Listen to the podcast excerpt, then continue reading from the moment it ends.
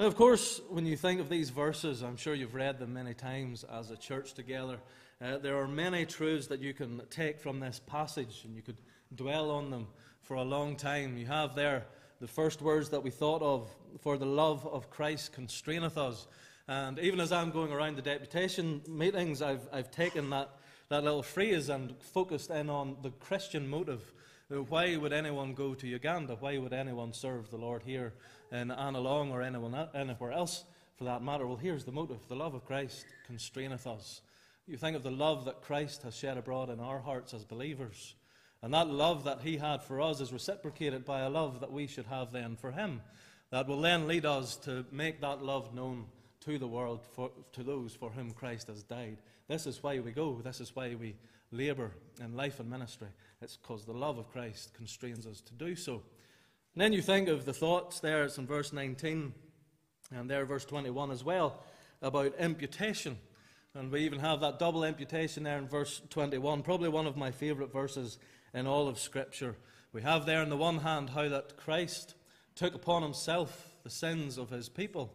Not that they were his sins, he was the perfect Lamb of God, but yet they were accredited to his account. The one who knew no sin became sin for us.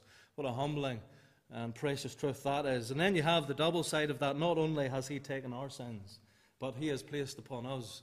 We are clothed in his righteousness. His righteousness has been accredited to our account. Nothing in us, no righteousness of our own. But yet Christ has taken our place and not only taken our sins, but he has imputed to us his righteousness. Such great truths that can be found in these verses. And I, I trust that as we have read them, um, you've thought about them. The Lord has even spoken through those verses, even as we've read them. But what I want to focus our attention on here for a few minutes tonight is the description of the believer that we find there in verse 20. We find those words describing the believer as ambassadors for Christ. We are ambassadors for Christ. What's an ambassador? Well, we will develop this, this description as we go through the course of this message tonight, but quite simply, it is one who has been sent by another to speak on their behalf. That's really it in its simplest definition, I, I guess I could say. And as I said, we'll go further in that throughout this discussion tonight. But the ambassador is really the spokesperson. And we see there in that verse, um, we are those who speak for Christ. We, for Christ, we are ambassadors for Christ, spokespersons. Let's just read verse 19 and 20 just again, just to keep them in our minds fresh. Verse 19 To wit, that God was in Christ, reconciling the world unto himself not imputing their trespasses unto them, and hath committed unto us the word of reconciliation. Now then, we are ambassadors for Christ. As though God did beseech you by us, we pray you in Christ's stead, be ye reconciled to God. So we are ambassadors for Christ. So just for tonight, for a few moments, we want to unpack that description and think about what this means for us tonight, being ambassadors for Christ. And first of all, while mentioning there the simple definition that we are those who are sent with a message, might be good just to start in thinking upon the message itself. What is the message that we're sent with? Now, you'll see at the beginning of verse 20, the first word there is the word now. And of course, that's the same kind of um, thought as the word therefore. So, why is it there? Well, it's telling us immediately uh, that the thought that is about to come is very much connected to what has already been said. In fact, not only what has already been said, but even what follows. What's the message? What is surrounding this, these words, ambassadors for Christ? Well, it's the term reconciliation. That's really the message. It's a message of reconciliation. So then we ask, well, what is reconciliation? Well, in the dictionary, the Theological Dictionary of Terms, Dr. Alan Cairns' book, he has this little statement. It says, Reconciliation is the removal of the enmity between God and the sinner. It's the removal of the enmity between God and the sinner. So you think of those who are outside of Christ. Even as believers, what were we when we were outside of Christ? We, we were lost. We were separated from God. We were alienated from Him. We were enemies, even. We are at enmity against God as unbelievers. So, reconciliation then means that all of that enmity has now been removed. We are now at peace with God through this work of reconciliation. He has taken all of that And in place of the enmity, he has given us peace. In James Denney's commentary on 2 Corinthians, he put the thought of reconciliation this way Reconciliation in the New Testament sense is not something which we accomplish when we lay aside our enmity to God. So he's just pointing out this is not to do with us. The work of reconciliation is nothing to do with us, it's not our work. He goes on to say it is something which God accomplished when, in the death of Christ, he put away everything that on his side meant estrangement. So, this is God. It's accomplished by God. You think of that word estrangement. Again, it's the sense of being alienated and separated from God. So, what is reconciliation then? It is simply the gospel. Right? You think of that estrangement, being separated from God, and yet God has taken us and brought him into this relationship with himself, this everlasting covenant. This is not just a truce, a temporary truce between the believer and God. The work of reconciliation is a permanent work. It's instigated by and it's upheld by God Himself. And therefore, it's a great truth to think of now that we can be at peace with a holy God who once we were estranged from who were, we were even at war with as enemies of him. You think of Romans 5 and verse 1, it says, Therefore, being justified by faith, we have peace with God through our Lord Jesus Christ, by whom also we have access by faith into this grace wherein we stand, and rejoice in hope of the glory of God. All of these blessings, if you're a believer in here, you think of all the blessings you have of being in Christ, the justification, the peace, the faith, the grace, the hope of God that's mentioned just in those two verses, this all comes about as a result of God's work of reconciliation, bringing him onto himself. In fact, just last week I was sharing some thoughts with others about the peace that we experience as God's people, and it's such an amazing thought to know that we have this peace. Again, we didn't deserve to be brought into this possession, but yet we have it. We have peace with God through our Lord Jesus Christ. And as I was thinking about that peace, my mind was directed towards the book of John and those mentions from Christ himself about peace that he gives. If you turn to John chapter 14, please. If we just take some verses through John just to think of this peace that we have. Of course, the question has to be asked what is peace? We've talked about it a lot, but you ever thought to yourself, what is peace? Well, very often, peace is best described by what it's opposite to. And of course, peace is the absence of conflict, it's the absence of war, but also it's the absence of fear. You think there might be peace in the land, but your conscience may be in turmoil. There might be anxieties, there might be fears. Fe- peace is also the absence of that fear. And so it's the absence of conflict, the absence of fear. John chapter 14, verse 27. It says there, these are the words of Christ Peace I leave with you, and my peace I give unto you. Not as the world giveth, give I unto you. Not, let not your heart be troubled, neither let it be afraid. So, of course, here Christ is speaking, he's referring to the Holy Spirit. He's making known to his disciples, Yes, I am leaving you, but I am leaving you with peace. And it's the Holy Spirit that will indwell the lives of his people. But then, chapter 16 and verse 33. says, These things I have spoken unto you, that in me ye might have peace. In the world ye shall have tribulation, but be of good cheer. I have overcome the world. So now you can see there, of course, Christ is not hiding the fact that in the world you shall have tribulation. I mean, it's the same for the unbeliever and for the believer alike. There's going to be times of sorrow, times of trouble, and even especially for the believer as they face persecution and so on. It's coming. But yet, that's what the world has to offer. Look what Christ has to offer in that verse. In me, you might have peace. A peace that's not of this world. You know, when you think about it, everyone wants peace. I would say every one of us in here desires after peace. But this is here's a peace that the world cannot offer. You think of times of trouble that comes. You think of you think of times of tribulation. What has the world got to offer you in those moments? Just words, maybe, at best of times. But yet Christ gives peace in those moments. Turn over to John chapter 20. Here we have, of course, Christ has been crucified, and the disciples are meeting in the house, and it says in verse 19 Then the same day at evening, being the first day of the week, when the doors were shut, where the disciples were assembled for fear of the Jews, came Jesus and stood in the midst, and said unto them, Peace be unto you. And when he had said so, he showed upon, unto them his hands and his side. Then were the disciples glad when they saw the Lord. So remember, Jesus Christ had told the disciples, I'm leaving you peace. Christ has been crucified, and you put yourself in the disciples' shoes here. Uh, you see them in fear. Maybe they're thinking to themselves, Where's the peace? They're there in that house, they're in fear. But look at the contrast between verse 19 and verse 20. Christ interjects and he says, Peace be unto you. And verse 20, then were the disciples glad. Where did the gladness come from? It was a fresh view of Christ. And you know, even as believers, how often it is when things come across our paths and we might have that human response. Why? Why do things happen? These disciples were no doubt asking that same question, but Christ comes. Uh, that verse of that hymn always comes to my mind. Turn your eyes upon Jesus, look full in his wonderful face. The disciples had that experience, and what did it bring them?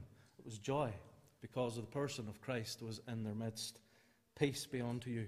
Acts chapter 10, just one final reference as we think of this progression. Acts chapter 10 and the verse 36.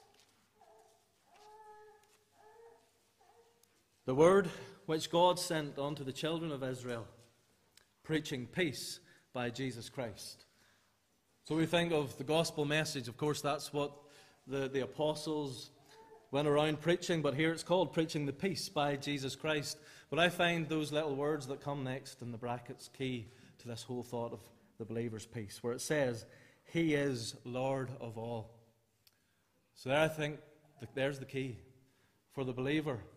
We're not trusting in one who saves us, gives us peace for a moment, but we trust in the one who never leaves us or forsakes us. And beyond that, He is in control. He is sovereign, the Lord, Lord over all. It's really the thoughts of Jeremiah 29, verse 11. The thoughts I have or think towards you, saith the Lord, are thoughts of peace, not of evil, to give you an expected end. This is what it is to be saved here tonight. To know and have experienced true peace that passeth all understanding through every circumstance of life. And whatever you've come in here with tonight, even if you're a believer, I trust that even that thought of peace will encourage you tonight as you leave the doors. Know that you go with that Jesus Christ with you. And even understanding here tonight in the church setting, there's going to be those, no doubt, in this gathering who have never experienced the peace that I've been thinking about. You're maybe in the world, and you know you've been trying to find that peace because I know you want it, because everyone does, but yet you cannot find that peace. Well, tonight, even, even though this is a deputation meeting, I want to, the point is really to point you to where you find that peace. And it's in the gospel of Jesus Christ, the one who can reconcile you to God. Why is there no peace in your conscience, in your heart? It's because there's a war, there's a battle. The Holy Spirit is making you aware of sin, maybe. You're looking for peace, you don't know where to turn. Christ is the answer. He is the one who offers this gospel of peace. Later, we'll be thinking about the gospel going to Uganda.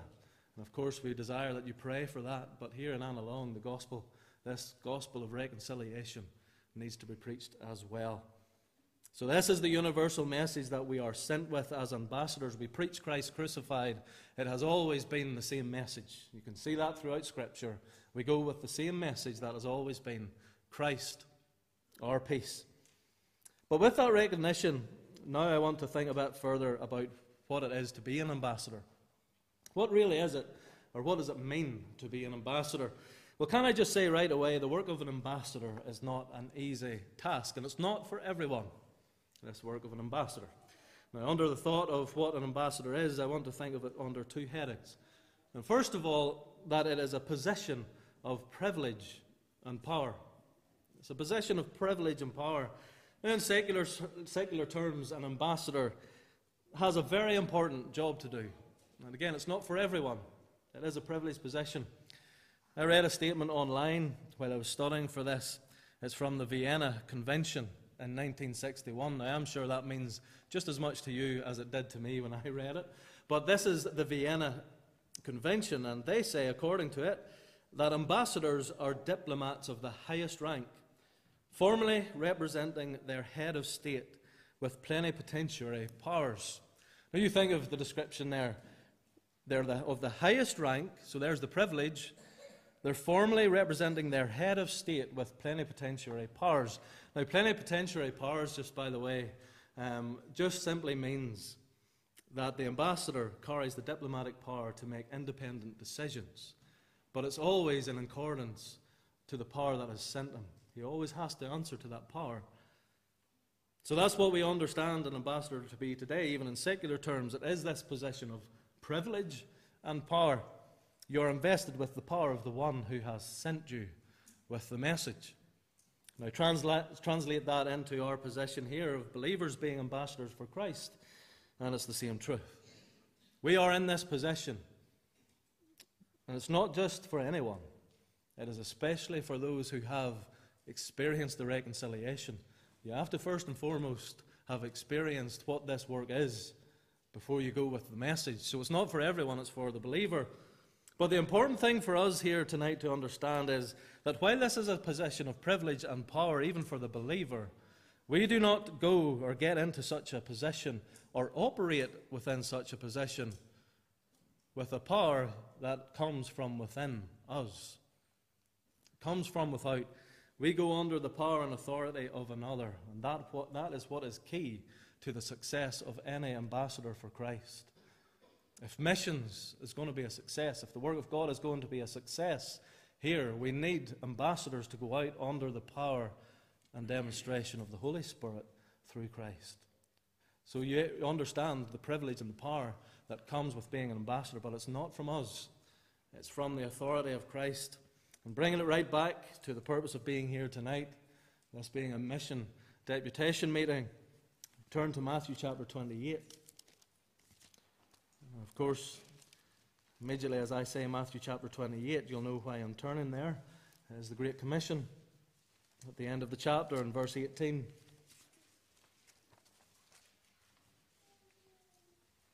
It says, And Jesus came and spake unto them, saying, All power is given unto me in heaven and in earth. Go ye therefore and teach all nations, baptizing them in the name of the Father, and of the Son, and of the Holy Ghost teaching them to observe all things whatsoever I have commanded you. And lo, I am with you always, even unto the end of the world. Amen. Now, of course, here we have the commission. And if I was to ask you, what's the Great Commission?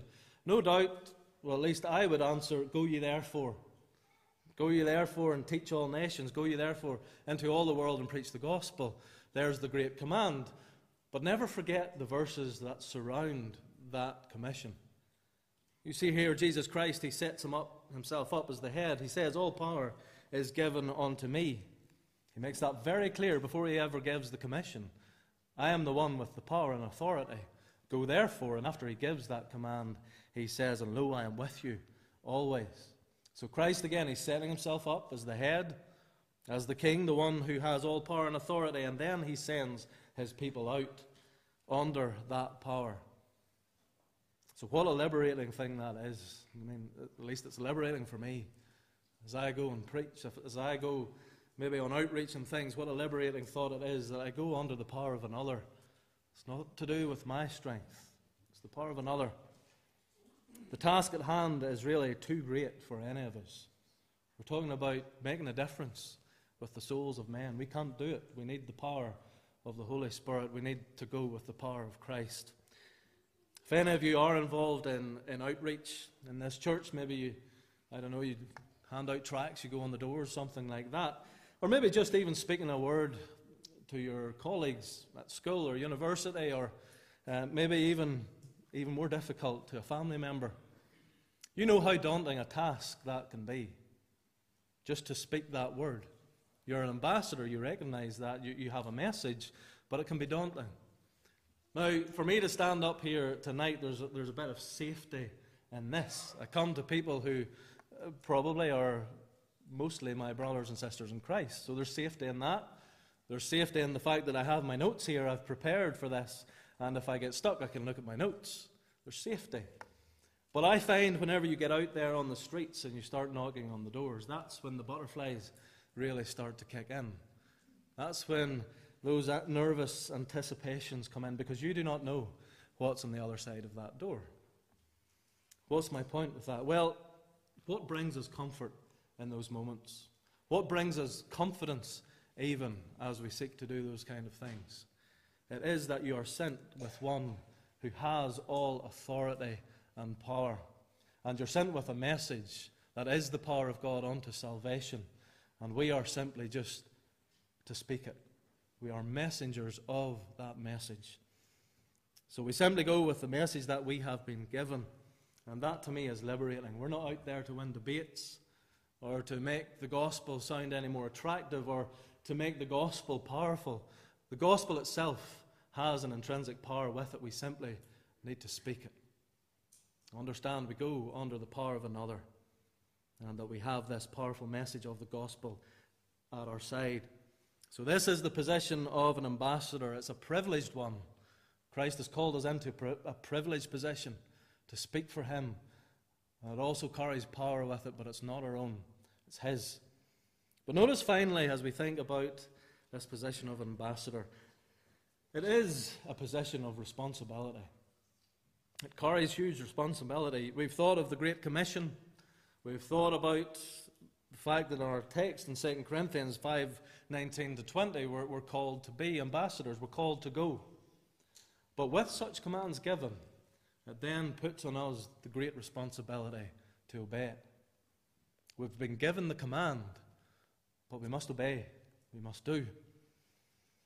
Thought about that, and I thought of the example you know, if you thought of a king, just a secular king, and he, he, he appointed a, an ambassador, and he gave that ambassador a very important message. It was maybe a message to go to another nation uh, to avoid or deter war. So it's an important message he's sent with. And so he gives that ambassador maybe a few days to get there, a few days to relate the message, and calls him up and asks him, Well, well how's it going? How did they take the message? Can you imagine if that ambassador uh, replied, Well, actually, I'm just sitting at home here with the feet up watching YouTube or watching Coronation Street, something like that?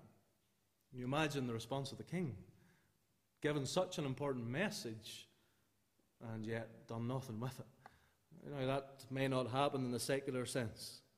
But in the spiritual, it just might. We've been given this great position. The love of God has been shed abroad in our hearts. We're at peace with God.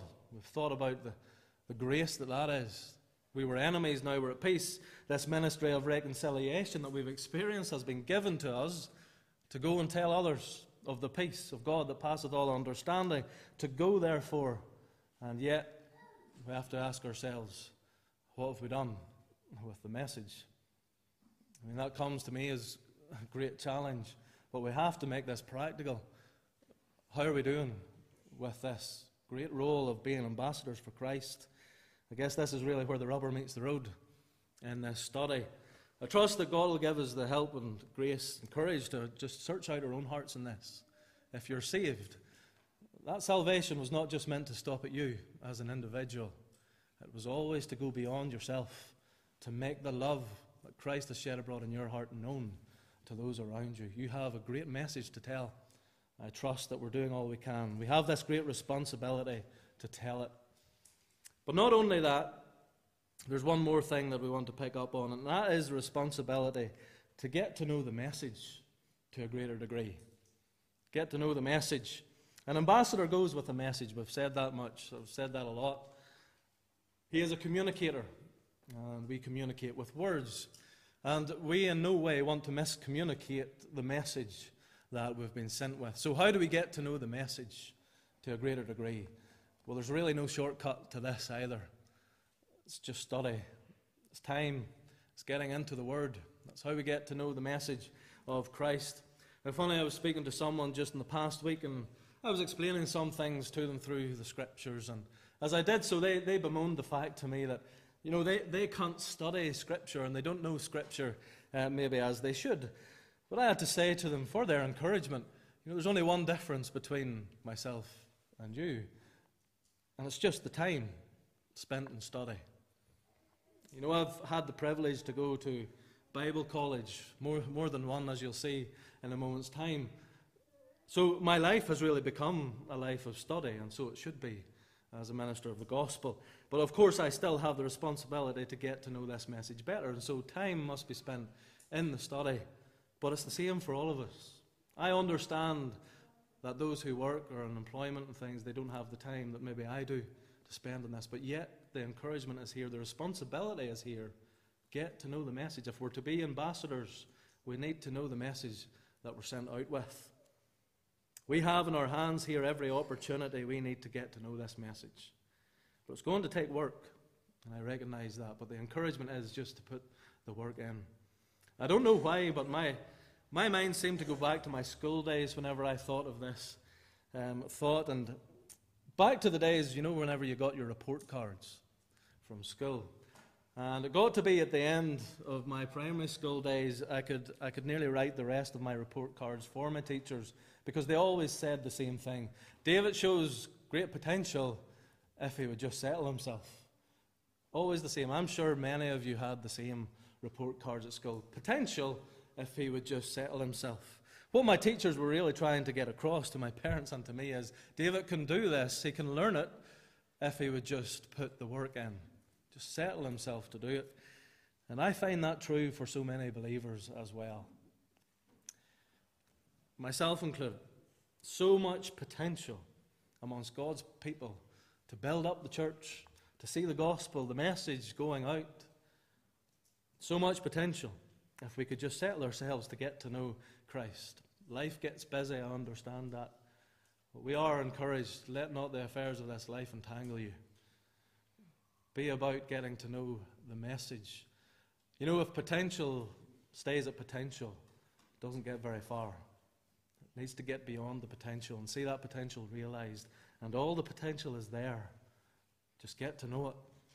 And may God just make us great ambassadors for Him who go with the communication, the pure communication of the gospel. Those who have seen the responsibility, not only heard the commands, but have the responsibility to obey it. And they do. And they go with the message at hand. So I trust there's been something to encourage you and even to challenge you here tonight. I know it challenges me as I think of the privileged position that God has put me in. I understand to be called to the mission field is a privileged position, but yet the responsibility, such a responsibility. So I would pray, or ask you to pray. This is the first prayer request. You'll get a whole lot more upstairs. But you'll see that, as I've said, I've been to college, I've been to the mission field. But I always like to remind people if that's all I go with, the experience of that, then I'm not going to last. What I need to go with is an understanding of the role that Christ has called us to, called me to, as an ambassador for Him. Such a responsibility. And may we go, as we've just read, with the motivation of the love of Christ constraining us. Pray that that would be the case for us and even for yourselves here tonight.